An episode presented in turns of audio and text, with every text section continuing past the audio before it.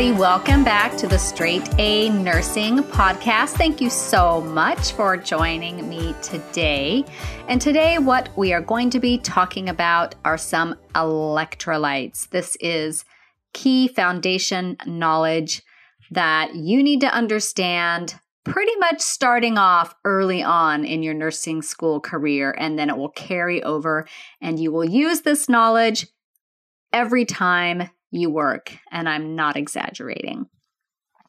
So, at first glance, you might just think you just need to memorize the lab values that are normal for a particular electrolyte. And actually, the lab value range is probably the last thing that you need to know about these electrolytes.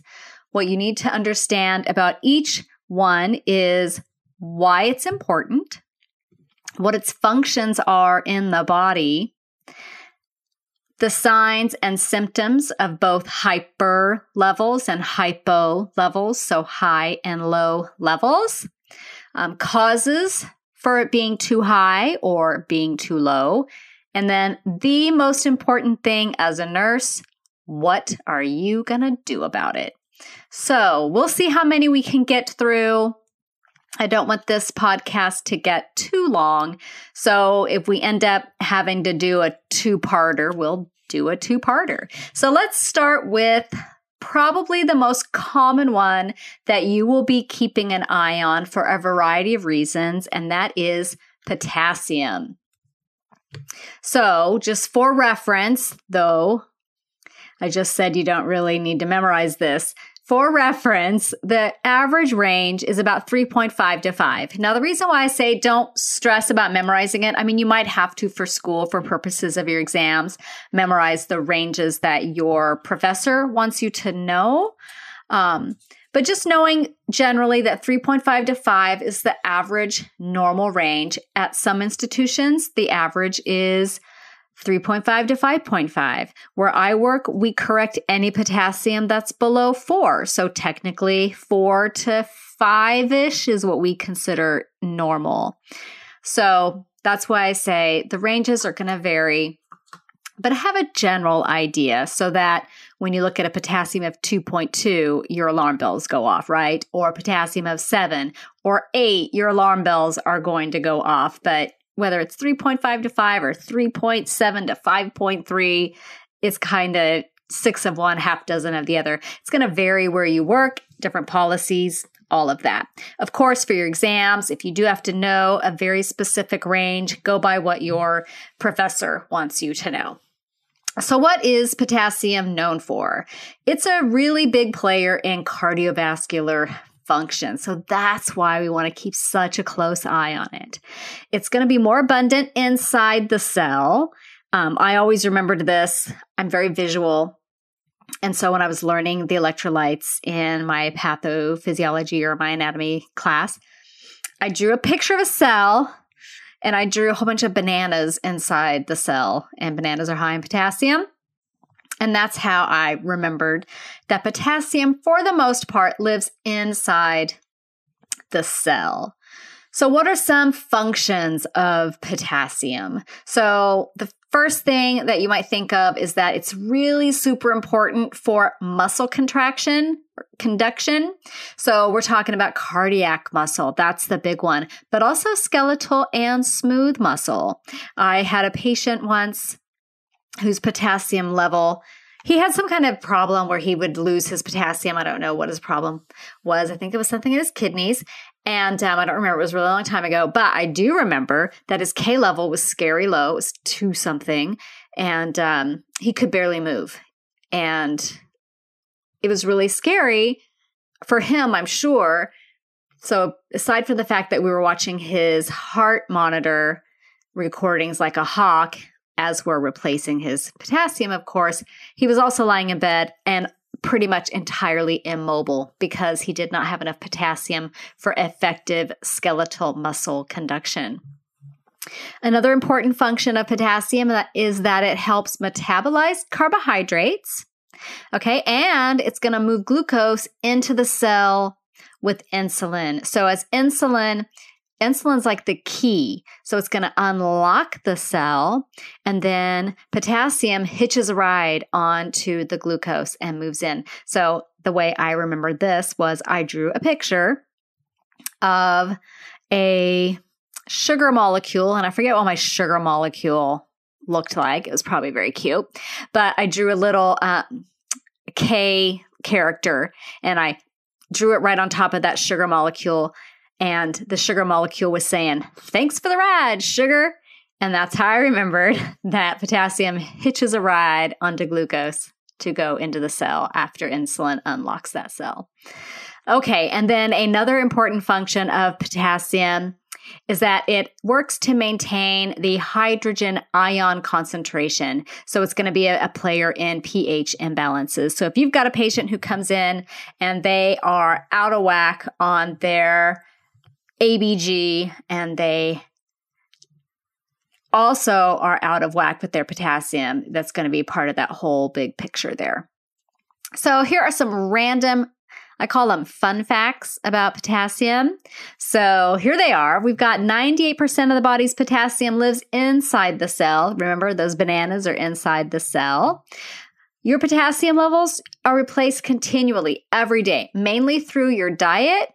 I want to think that avocados are high in potassium, bananas, orange juice, all very high in potassium, probably also oranges as well.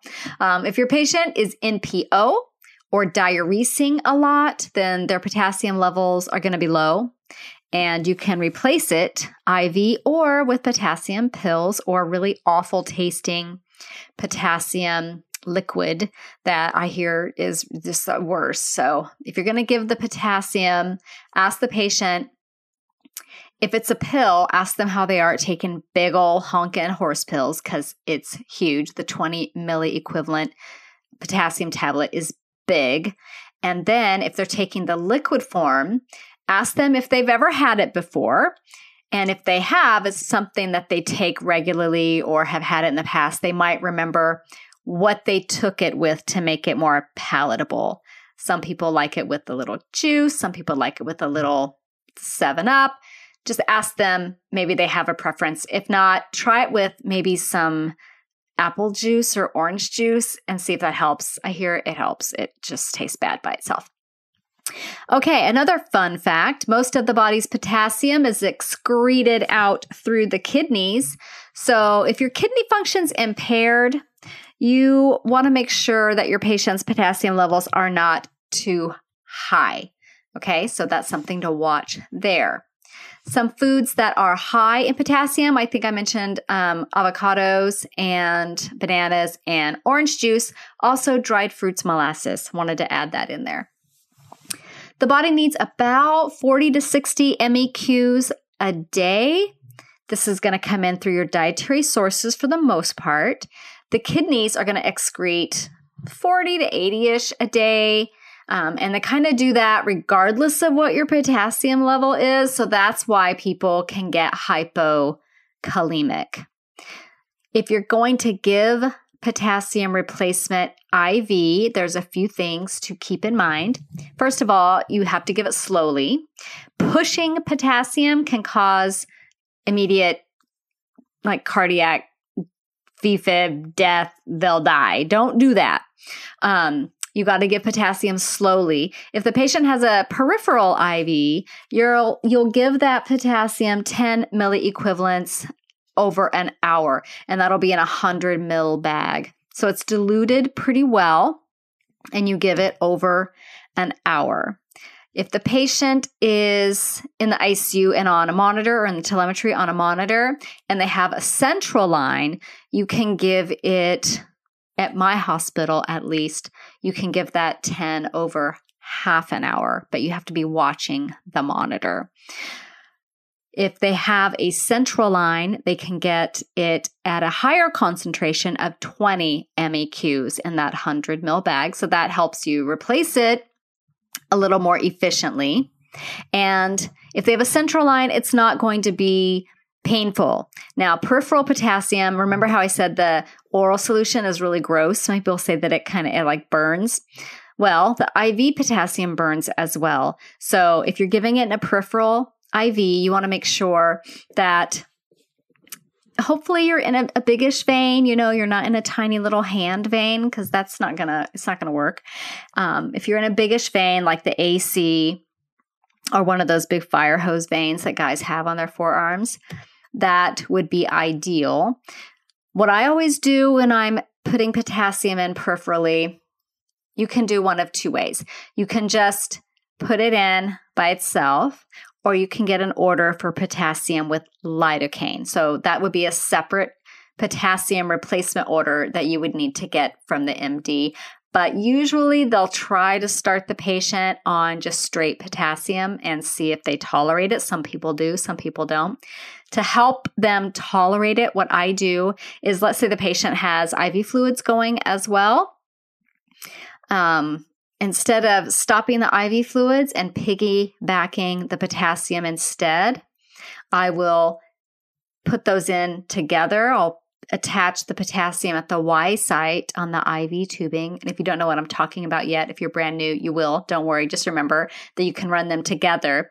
And that way, you've got your potassium flowing in with your fluids and it dilutes it a little bit and makes it a little easier. But if your patient says, Oh, this hurts, my arm burns, you got to stop the potassium. It's it's irritating to the vein. If it infiltrates, it can be really painful. So stop the potassium, flush that line, clear it out, and then get an order for potassium with lidocaine. And then it's like it kind of numbs it as it goes in, I guess, and nobody really ever complains at that point. So Never push IV potassium ever, ever. It's going to go in slowly over 30 minutes to an hour, depending on if they are monitored or not. Another fun fact is that if your patient has hypokalemia and also has a magnesium deficiency, that's going to potentiate the potassium being low. So let's say your patient's low in both. And let's say their K is like three seven. It's not crazy low or three five. It's not bad. You're gonna, you know, your policy might be to replace to 4.0 at your facility like it is at mine. So let's say their potassium's three five or three two. You don't see any ectopy on the monitor, and you notice that their mag is low as well, like 1.2. Maybe try giving the mag first and then the potassium. Or if you can hang them concurrently, they could, they're compatible. Um, they can go together. So get the mag in there and see if that will help the body hang on to that potassium. Now, if your potassium was two or something scary, or you were at any level of a hypokalemia with ectopy, meaning you're having cardiac dysrhythmias, then I would give the potassium first or the potassium and the mag together the thing with mag is that it has to go in over two hours, so it's going to take a little while. So, those are, I don't know if you think that's fun, but those are my potassium fun facts for you guys. And then, so let's talk a little bit about hyperkalemia. So, remember that hyper means too much. Think about a little kid going crazy or a little puppy that's very hyper. It's too much, too much potassium. So, what would be the signs and the symptoms associated with that? Basically, you're looking at on the EKG, one of the things you'll see in a hyperkalemia situation, and in some patients, the hyperkalemia has to be a rather pronounced to see this, but watch your T waves. If they're tall and spiky, you're looking at hyperkalemia. So if you have a minute, pause this, go online, look for hyperkalemia T waves and you can get an idea what that looks like. You'll also probably also have a prolonged QTC with that and possibly some muscle cramping, some weakness. Remember, potassium plays a big role in muscle conduction. So the muscles are going to be affected when the levels are too high, just like they will if the levels are too low. You'll also have some diarrhea, some nausea, some hyperactive bowel sounds. Remember, it also involves smooth muscle. When that smooth muscle gets uh, excited, you're going to have the GI upset. Also, possibly some numbness, tingling, face, hands, feet. Um, you'll also see some of that with hypocalcemia. So just knowing that um, it could be either one. You want to always do a little further investigation. Your patient could be confused, could be restless, they could be anxious and irritable. I think the highest K level I've seen seven something, seven, seven, seven point eight. I've never seen anything above eight. And I want to say the patient that had the K level in the high sevens, he'd had um, some dead ischemic bowel. And as those cells lyse and break open and die, basically, they release their potassium. Remember, potassium lives in the cell and release it into the bloodstream. So his K levels high, and he did not fare well, if I recall correctly. So, what's considered a critically high level of potassium? Typically above 6.4 ish. Again, this will vary by facility, but if you're taking an exam for school and it says the potassium level on your patient is 6.6, you're going to know, oh, that's high. Okay, so you got to do something about it. But first, let's talk a little bit about what could cause hyperkalemia. Um, knowing what can cause hyperkalemia can help you be on the lookout for it as you're taking care of your patients. So, most commonly, hyperkalemia it's due to renal failure. Again, the kidneys are going to excrete the potassium when they are not working well in acute or chronic renal failure. K levels will rise. There could also be um, in your patients with cancer who are undergoing chemotherapy. So remember, chemotherapy is going to kill those rapidly dividing cells, and the cells are going to break open. And what is going to happen? They're going to spill their potassium, and you're going to be hyperkalemic. Um, you could have trauma, burns, any ischemic tissue is going to cause that as well, uh, especially the bowel crush injuries. So if your patient's been down for a long time, you know, like the little old man who lives alone and he fell and his family, you know, maybe didn't come to see him until the next day and he's been down for several hours, he could have crush injury in that area of his body where he was laying and that K could then be elevated. Also elevated in diabetic ketoacidosis. Have we done a podcast on diabetic ketoacidosis yet? I don't think we have. Really interesting pathophysiology. We'll have to do that at some point. I will make myself a note, but just know right now it can be elevated in diabetic ketoacidosis. Lots of electrolyte imbalances in that one. Lots of medications are going to cause your potassium levels to possibly be high. Um, a potassium sparing diuretic like what's that one? Spironolactone. I'm probably saying it really funny, but that's one. Digoxin, beta blockers, ACE inhibitors, even some NSAIDs can cause you to hang on to your potassium. Also, know that if your phlebotomist comes to draw your labs and they're having a really hard time, and that tourniquet has been on that arm for a really long time, guess what happened to that tissue right there? Exactly. It was damaged. Some cells probably bopped open, released their potassium, and you're going to have a falsely elevated reading. So if you get a K back and it makes no sense at all, and when I say it makes no sense, A, you weren't expecting it. B, the patient doesn't have a risk factor for elevated potassium. C, they don't present with any of the signs or symptoms of somebody with an elevated potassium. You might want to redraw it.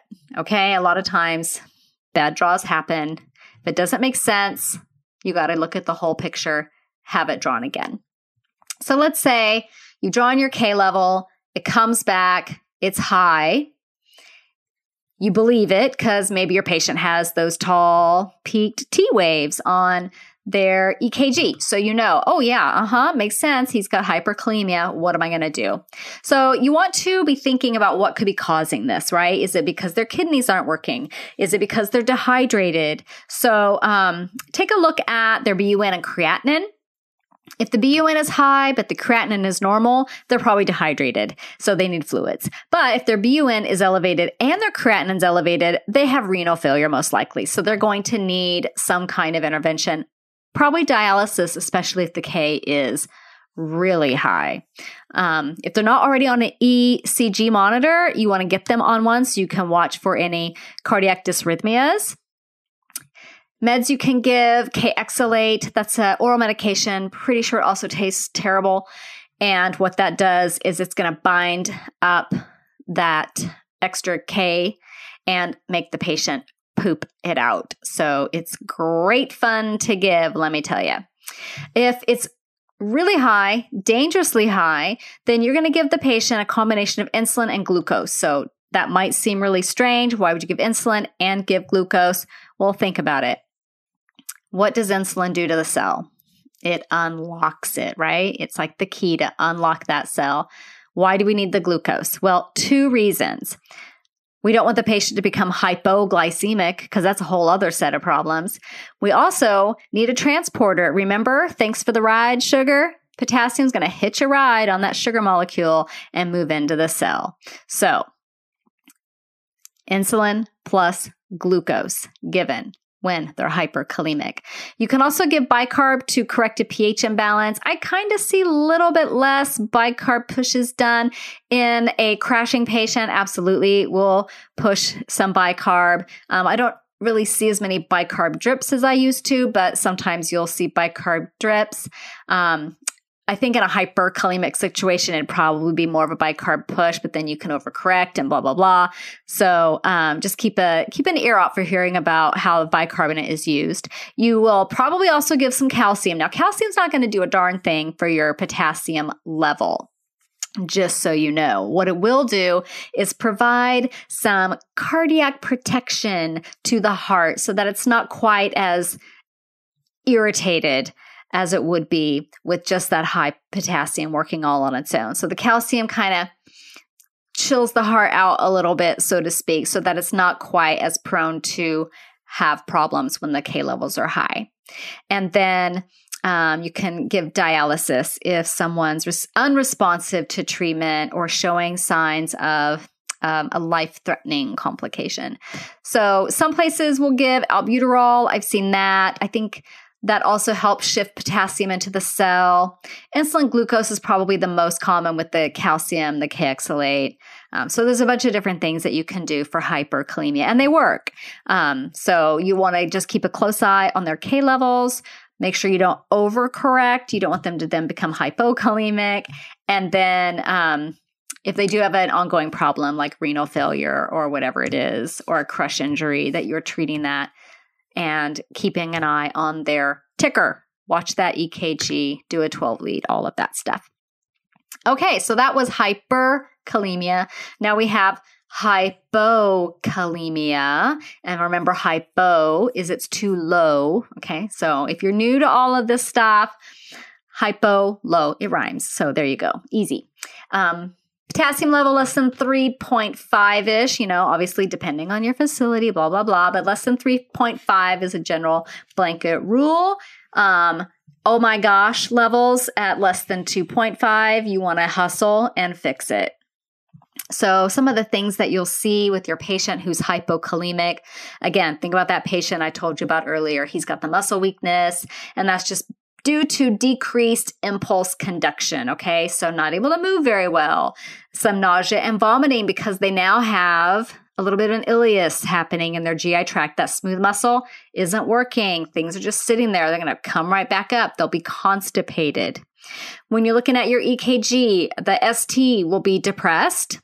Your T wave could be flat, maybe a little inverted. Your Q wave could be big and on top of the QT. So this is really interesting. And if you don't know what I'm talking about, don't worry.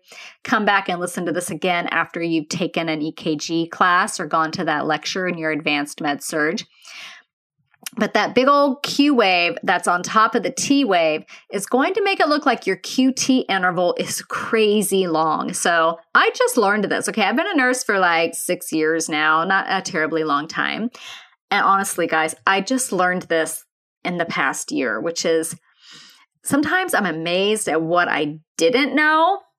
And then I think, what do I still not know? Right. So, um, I called the doc because I was concerned about my patient's QT interval being so long. It was scary long. So, um, one of the things we worry about with the prolonged QT interval is just um, like the patient going into very dangerous cardiac dysrhythmias just at the drop of a hat. So I called on that and he said, Oh, don't worry about it. And then when I got the lab results back, I saw that his K was low. It was low. It was pretty low. It was, it was in the twos. It was maybe two eight, two nine. And, and then I did a little background research and I figured it out. And I thought, oh my gosh, that makes perfect sense. Okay, so, and then I felt silly. But you know what? If you're concerned about your patient, you call and maybe you'll learn something. Okay. Or you'll help your patient. So it's a win win win. All right. So you'll have some changes on the EKG. Also, some decreased deep tendon reflexes and decreased LOC, confusion, drowsiness. So those would be some of the main signs that you'll see with hypokalemia. And also, again, knowing what can cause hypokalemia can help clue you in to who you need to keep a closer eye on. So let's say your patient is dumping urine. You go in there every hour to drain that Foley bag, and there's 500 mils of urine in there, five, 600 mils of urine. They are auto diuresing, right? We pumped them full of fluids a couple days ago because they were septic, and now they're doing better. Their kidneys are perfuse, and they are auto diuresing, meaning they are automatically diuresing off that fluid. You concerned about their potassium levels? You probably should be. Look at your morning labs, see where you're at. If you're really dumping a lot of urine and your K level wasn't optimal to begin with, personally, I would want to recheck it again midday and not wait till the next morning. How about if your patient has excessive GI output? Tons of diarrhea. You've got um, the NG to low wall suction, and those canisters are filling up. Um, they have an ostomy with very high output. They chronically use laxatives or enemas. Any kind of massive GI output, think about them losing their K. You want to watch for hypokalemia. What about if your patient's taking certain medications? So, Lasix, huge culprit for hypokalemia. That's a, a potassium wasting diuretic. So, Lasix, big culprit. Steroids, theophylline, we don't use theophylline that much.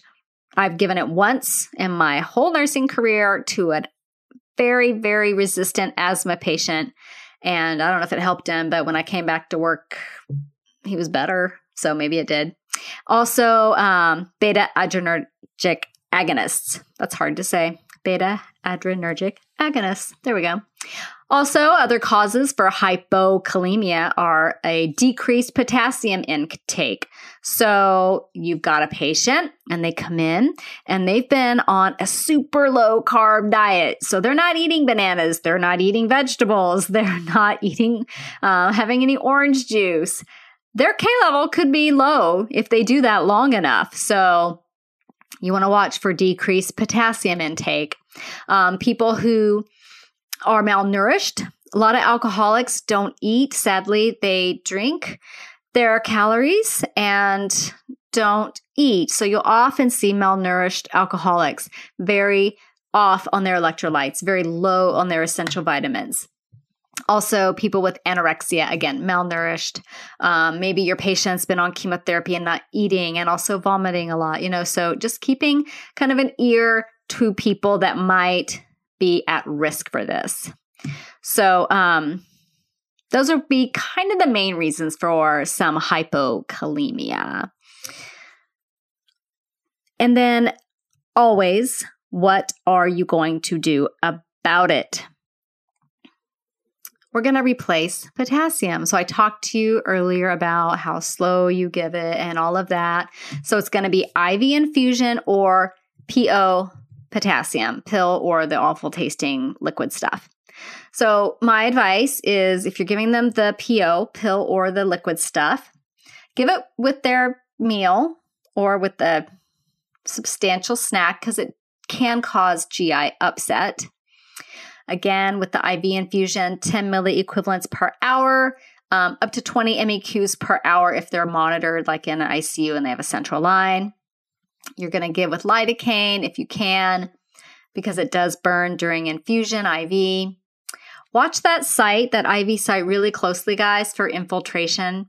Um, if that skin gets infiltrated with potassium, it's it's caustic. I mean, it burns for a reason, so keep a very close eye. If your patient complains of pain at that IV site, you take them seriously. You stop that infusion. You check the patency of your IV. If there's any question if that IV is not working, you take it out, you start a new one, and you get the lidocaine version. Okay, be nice. You're going to watch the EKG for changes, you know, um, that flat inverted T wave, that enlarged Q wave that makes that QT interval look really long, and your ST depression. Those are things to watch with the hypokalemia. And then you'll monitor your I's and O's very carefully. Um, diuresis is going to potentiate that hypokalemia. So, how do you guys feel about potassium? That was awesome. It's a really interesting electrolyte. That's when you know you're a total nerd, right? When you find electrolytes. Really interesting. Okay, let's do, I think we have time to do one more. So let's do calcium. Actually, yeah, let's do calcium. Calcium's great. Okay, so calcium is a positively charged ion. It is the most abundant mineral in the body. Did you know that? It works in conjunction with mag and phos. So if you're watching your calcium levels, you want to watch your mag and phos levels as well. General rule of thumb for normal level, eight and a half to 10 ish. Okay, eight and a half to 10 ish. Three important functions of calcium, guys. So, calcium, you already know this, but a reminder it is the major building block in teeth and bones. It's a very key player in cardiac muscle depolarization. Remember, we talked about it earlier in relation to the hyperkalemia. Calcium also plays a role in the old ticker. And it is required for nerve impulse transmission. If you remember from your A and P class, the whole um, the whole pathophysiology, not pathophysiology, the whole physiology about how muscle conduction works, calcium played a big role in that. So let's talk about some calcium fun facts. It has an inverse relationship with its buddy phosphorus. So if one goes up, the other is going to go down. So here's a little tip for you. A lot of nursing school exams and NCLEX style questions are going to be asking you a question about hypocalcemia or hypercalcemia, but the case they will present will be talking about the phos level. And as long as you know that the phos level is inverse to the calcium level, you can answer the question. It's a total trick, it's a common one, but now you're onto it and it's not going to get you. Most of the body's calcium is found in the bones and teeth. The rest you'll find in the plasma and the ECF. Okay, now here's where it gets slightly confusing. Calcium in the body is in two forms there's bound calcium and unbound also called free calcium, also called ionized calcium. So, two forms, bunch of different names. Bound calcium is going to be joined up with albumin. Albumin is a big protein molecule, while the unbound calcium is not. The unbound calcium, again, also referred to as free calcium or ionized calcium. You only care about the free, unbound, ionized form. It's the only form that's physiologically relevant.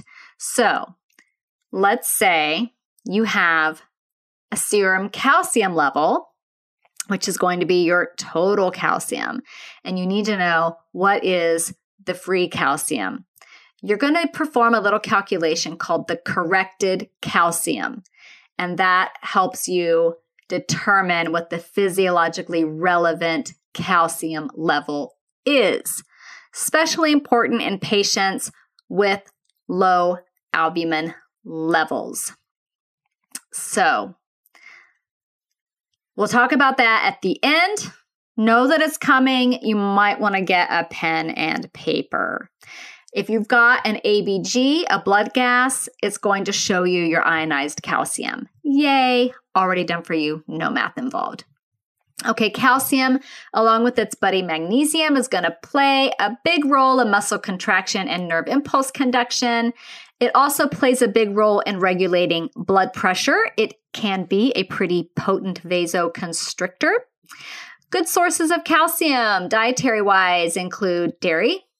Not a big fan myself of dairy, but I just had to put that out there because it will be on your exams. Salmon, now that's a good one. Cauliflower, a total favorite of mine.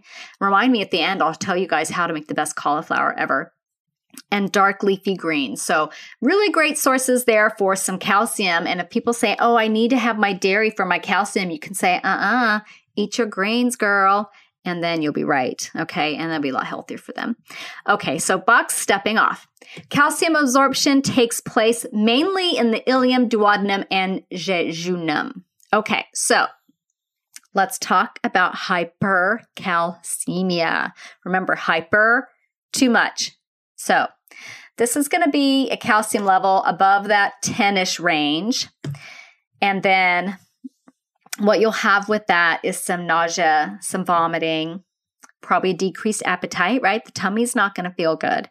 They'll have some decreased deep tendon reflexes, some muscle weakness, and lethargy. Okay, there can be confusion and blurred vision. So, a little uh, neurological thing there. They could be constipated and have an ileus, so be very mindful of that. They could also have some cardiac arrhythmias, mainly what you'll be seeing with hypo, hypercalcemia is bradycardia and probably a shorter QT interval than you're used to.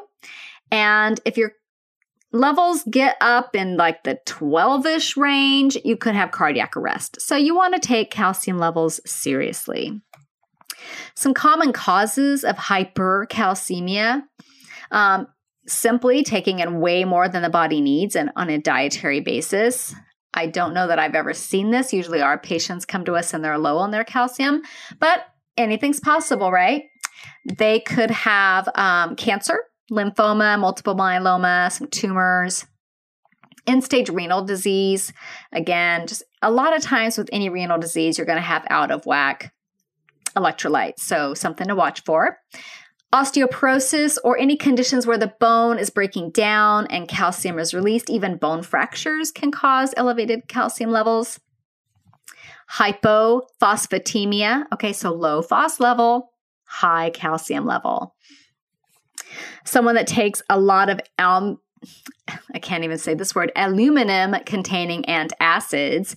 They take a lot of them for a really long time. Calcium levels can go up too much. The use of lithium and thiazide diuretics can cause hypercalcemia, and so can adrenal insufficiency and or hyperparathyroidism. So, you're an awesome nurse. Your patient has hypercalcemia. They're symptomatic. You got to do something about this. So, what do you do? The first thing you want to do is identify and treat the underlying cause. You will want to try to increase the calcium excretion via the urine so you can give IV fluids. You might give IV fluids with a diuretic, a loop diuretic like Lasix. You definitely want them on the EKG and you definitely want to keep an eye on their neurostatus. If their calcium level is scary high, you can give IV phos. Remember, get their phos level up. What's going to happen to their calcium level is going to come down. You can give IV calcitonin as well. And you want to treat all the associated symptoms the nausea, if there's bone pain, if there's constipation, you will treat those things. Now, what if your patient is hypocalcemic? Hypo, too low. So let's say their calcium level is less than eight and a half serum calcium. They could have um, some muscle spasms with that, some paresthesia, hands and lips, like feeling like their hands and lips are numb. This totally happened to my friend Pam. Hi, Pam, if you're listening. And we, okay, this was not a good thing to do, but in college, the first time I went to college when we were young and kind of not the brightest, we would um, donate blood for money. And I guess maybe she did it a little too much. And we were out to dinner one night and her hands were like I don't know. It was the most bizarre thing. I really think she, her electrolytes were all out of whack. Her hands were like in this claw and she couldn't move them. And she said her lips were numb. So, anyway, she felt better after she ate a little bit. Um, so, other signs of hypocalcemia, you could have Chvostek sign or Trousseau sign. And if you need a reminder about what those are, Chvostek sign is going to be that muscle spasm of the face when that facial nerve is tapped. And then Trousseau sign is you put the blood pressure cuff on and you pump it up, and they have that carpal spasm um, when that blood pressure cuff is on and blocking the blood flow. So, and then lastly, they could also have um, cardiac arrhythmias, including heart blocks, which are really scary, VFib, even more scary, or Torsades de Pointes, which is a very interesting kind of um, VFib arrest, which you'll learn more about as you get further along and take your advanced med surg if you haven't already. They could also have diarrhea and some osteoporosis. So, what are some common causes of hypocalcemia? So, a lot of times it's due to renal failure, due to um, the body not excreting phosphorus as it should, and then your phos levels are too high, and now your calcium levels are too low. Very good. Um, if your patient has a parathyroidectomy or hypoparathyroidism, their calcium levels are likely to be low. Excessive diarrhea. Um, anyone with a low MAG level can lead to having decreased parathyroid hormone, which leads to low calcium. You could also have a patient with multiple blood transfusions that include citrate. Citrate binds to calcium. Okay, it's going to bind it up. And vitamin D deficiency would be another common cause of hypocalcemia. What are you going to do about this? You are going to identify and treat the underlying cause. Okay, very good. That's pretty common across the board. You can give IV calcium gluconate if the levels are low. And you'll give it slowly ish, not as slowly as potassium, but don't just push it. Their blood pressure will do crazy things and it probably doesn't make their heart too happy. Like 10 to 15 minutes, you're going to give that. You will give with magnesium if also low. And you want to monitor the hypocalcemic patient for things like laryngospasm, stridor, cardiac arrhythmias. So keep a very close eye on them. If you're following their levels, you want to probably draw every four to six hours, you know, get another chemistry level. And if it's not critically low, you can replace calcium via some oral supplements along with vitamin D after they eat their meals. So, those are the key facts for hypercalcemia and hypocalcemia. And let's see. So, I was supposed to remind you guys how to make the best cauliflower ever. So I did not used to be a cauliflower fan, but I totally am now. So you take your cauliflower and just chop it up like you normally do. Put it in a bowl, drizzle a little olive oil, a little salt, pepper. That's it. Okay. The key to the cauliflower is how you cook it. You're going to cook the snot out of this cauliflower, guys. I set my oven to 425. I put it in and I wait until it's got like little brownish parts on it. I mean, it is roasted. It is so good, you guys. It tastes like french fries. I am not kidding. So I try not to eat a lot of french fries. I almost don't need to because of the cauliflower. And I know you're going to make a face when I say this, but if you dip it in a little ketchup, OMG, it is so, so good. So I think that will do it for us for electrolytes. So we covered potassium and calcium very exciting. We'll come back. We'll do a two parter. We might actually have to do a three parter. So to get all the all of them in there. So if you like this type of review, I invite you to go to the website straightanursingstudent.com, go to the shop section and then in there you'll see a little click that says something like electrolyte reference sheets that'll rock your world or something, you know, hyperbolic like that. Click on that. It takes you to this resource sheet that I made of the whole set of calcium, potassium, phos, mag, sodium, I know there's another one I'm forgetting in there. It's $9.99. It is awesome, you guys. It is one of the best things that I've made. It's also available in my Etsy shop if you're into shopping on Etsy. And then make sure you check out the Straight A Nursing website for let's see, what are we talking about this week on the blog? Let me just tell you guys real quick. I think next week it's about how to rock your fourth semester preceptorship. So that'll be at the end of August 2017 if you're listening to this in real time. Okay, guys, thank you so much. Have a fantastic day. I hope you learned a lot and maybe got a little exercise or some me time in while you were listening to this. All right, take care, everybody.